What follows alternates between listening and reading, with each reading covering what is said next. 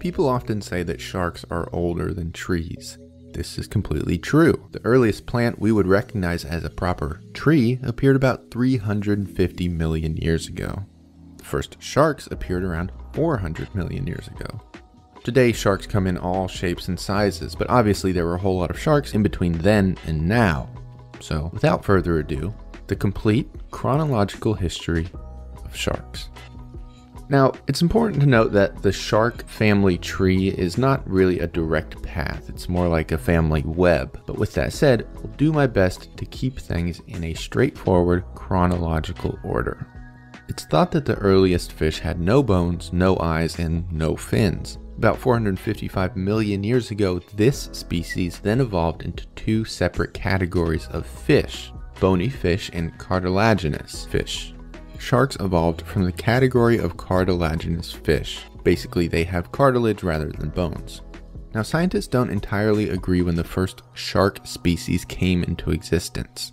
They have discovered scales from 450 million years ago that could be from shark like species, but there's no evidence that these were anything like the sharks of today. However, scientists have found shark like teeth that date back to the early Devonian period about 410 million years ago. These teeth belong to a species called Doliodus problematicus.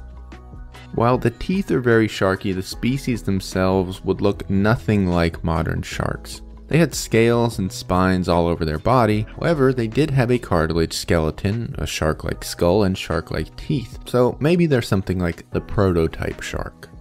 Shortly thereafter, during the middle of that same Devonian period, around 380 million years ago, a species called Cladoselache appeared.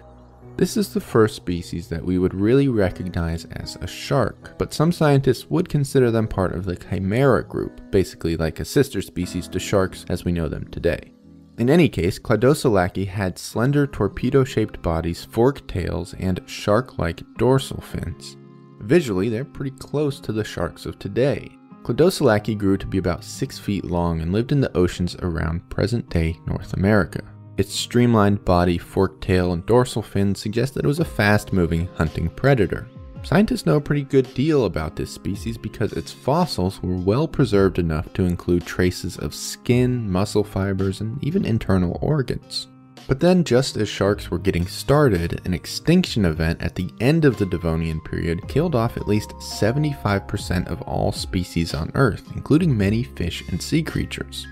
But this would turn out to be a blessing in disguise for sharks, because they survived, as they often do when it comes to extinction. And with competition now minimized, sharks were able to essentially take over the oceans, this created a time period referred to as the Golden Age of Sharks, or more scientifically, the Carboniferous period, which began around 359 million years ago. During this time, sharks developed into creatures of all shapes and sizes. In total, there were now over 40 different types of sharks in the sea. Some of these were pretty bizarre looking by today's standards. The shark Stethacanthus had an anvil shaped appendage on its head. Helicoprion had a circular jaw, but they were all distinctly shark like in appearance. All in all, things were going pretty well for sharks at this point.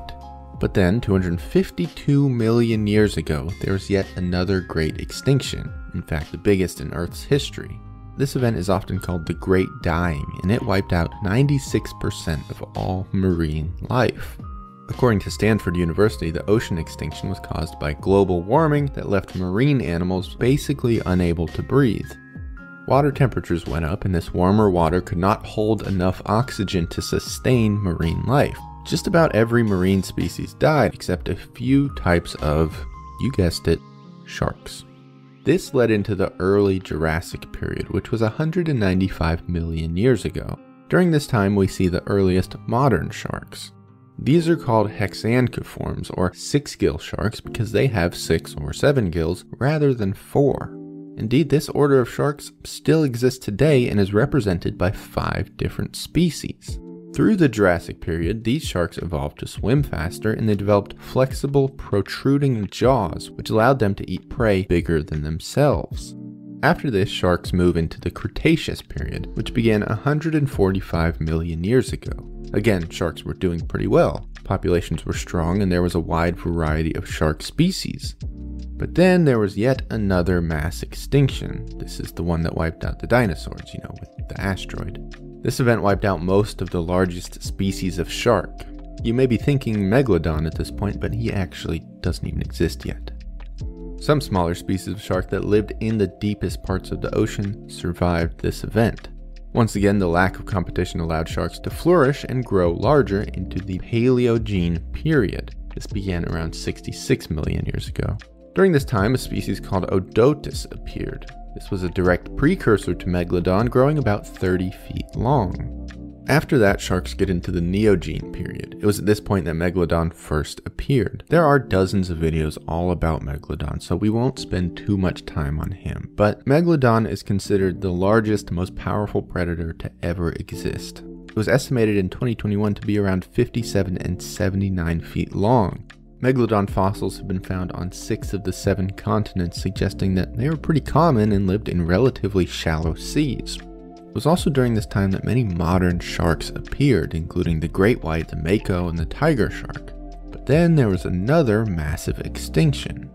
And sharks almost didn't survive this one, with their populations shrinking by over 90%.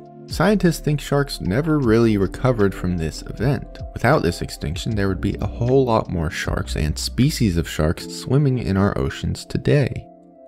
There are some theories, but scientists don't really know what happened to cause the event.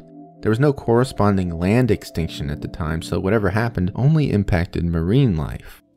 It's also bizarre that sharks survived so many extinctions, but something about this one very nearly wiped them out.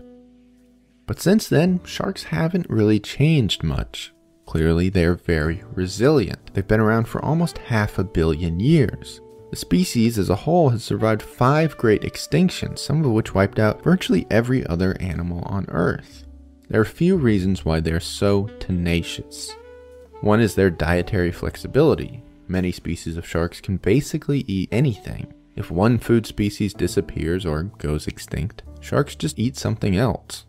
Sharks can also utilize the entirety of the vertical water column, Many species can survive in the deep sea, near coastlines, and just about everywhere in between. The final factor is that there are a lot of different sharks. Indeed, the fossil record indicates that there have been about 3,000 species of shark. Each of these species has very unique adaptations, so whatever event happens, there's usually at least one type of shark that's able to survive. The only question now is if sharks will survive the next extinction the one that humans are creating right now. Since 1970, shark populations have declined between 70 and 90% depending on the species. That's a worrying stat, as apex predators, the entire ocean's ecosystem depends on sharks. Most of the decline is due to overfishing. Sharks are taken for their meat, fins, gill plates, and liver oil. They're also often taken as bycatch, caught incidentally in the nets of fishermen. However, there's still time to fix things. Thanks to environmental science and research, we now understand how to reduce or entirely eliminate bycatch. The information is there, it's just a matter of acting on it. Hopefully, humans can do just that.